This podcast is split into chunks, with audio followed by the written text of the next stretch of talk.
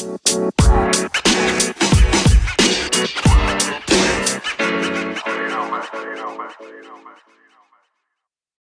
recently I saw an article about cosplay contests being always unfair, and having only the sexy or popular characters win. Well, I have to give at least a point to this article, it does happen. But always? Like, are all cosplay contests totally screwed up and downright unfair?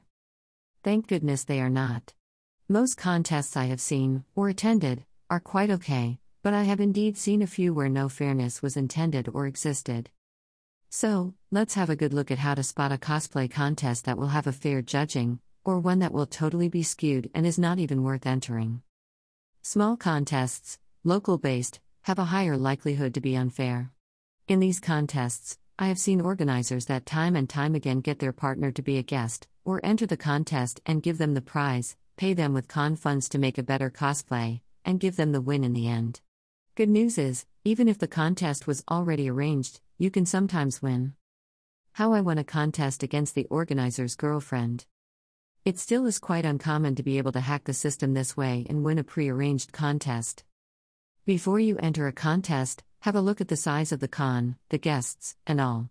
If the guests are obviously friends of the boss, the contest is already skewed.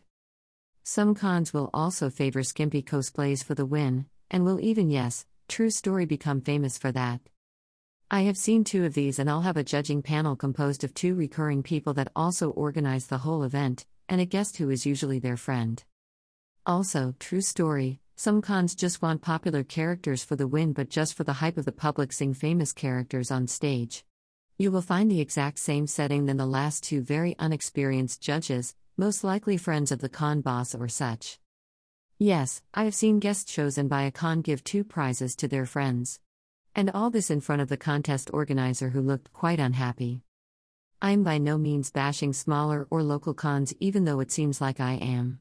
Some are amazing and fun, and I have attended a lot with lots of success. But being a smaller setting also creates an easy way to have people put less effort in a contest and just arrange things. International contests have become more and more popular in the last decade. With the creation of the WCS, the World Championship, the ECG, BlizzCon contest, huge contests with an extremely high level and big time requisites have been popping up. And every time there is one of these, I see Facebook posts going, it was arranged. This winner was not worth it. It should have been. Well, I have spoken to quite a few persons that have been judges of such big events, and the good news is they are pretty hard to screw up. Most of these are very fair, and few factors can alter this. As the judges are usually previous year winners, or big cosplayers with a lot of crafting and acting experience, the focus will be on the cosplay quality, more than the popularity of the character or the cosplayer. But, as this skips the wow factor almost totally, it is sometimes very hard to grasp why someone won. We, as public, love big, shiny, and colorful builds. But the judges, in bigger cons, have access to files, WIP, material choice, building techniques, that we have no idea about. A huge and shiny costume can be store bought, which in some contests is not allowed. Or the paint has cracked.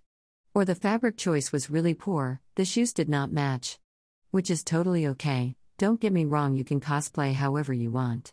But for a contest, your effort and craft skill are being rated, and a fun cosplay will not always make it. Sometimes, we have no idea why we were not chosen to win, and that can lead to frustration. Best thing is to approach the judges and ask.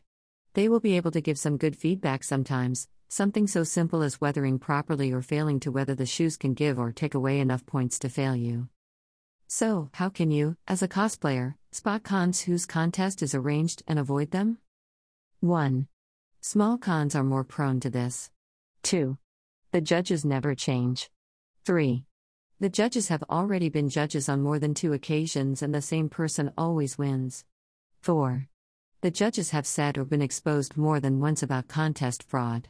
5. The prize is not clear, it keeps changing. You might not see the prize if you win. 6. The organizers are participating. 7. The organizers so is a judge or is competing. This is not an absolute, small cons can provide a lot of fun and fairness. But, in my experience as a cosplayer, I have seen these things happen over and over again, and some signs never fail to show the poor planning and lack of trustworthiness of these cons. Enjoyed this article? You can listen to this article and a lot more on Spotify.